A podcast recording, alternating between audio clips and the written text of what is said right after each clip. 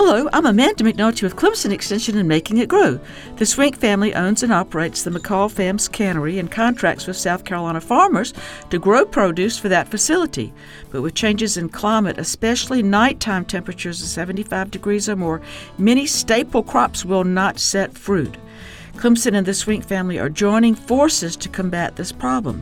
This family has made a gift of $3 million to develop vegetables with resistance to higher temperatures and other factors that limit yield. The research done will greatly expand a heat tolerant butterbean project started seven years ago by now retired Clemson specialist Tony Melton. This gift will support vegetable researchers working with geneticists, pathologists, and other Clemson experts to develop new vegetable varieties able to produce with the quality and quantity necessary for the cannery and for its farmers to stay profitable. Funded by South Carolina Farm Bureau and Farm Bureau Insurance.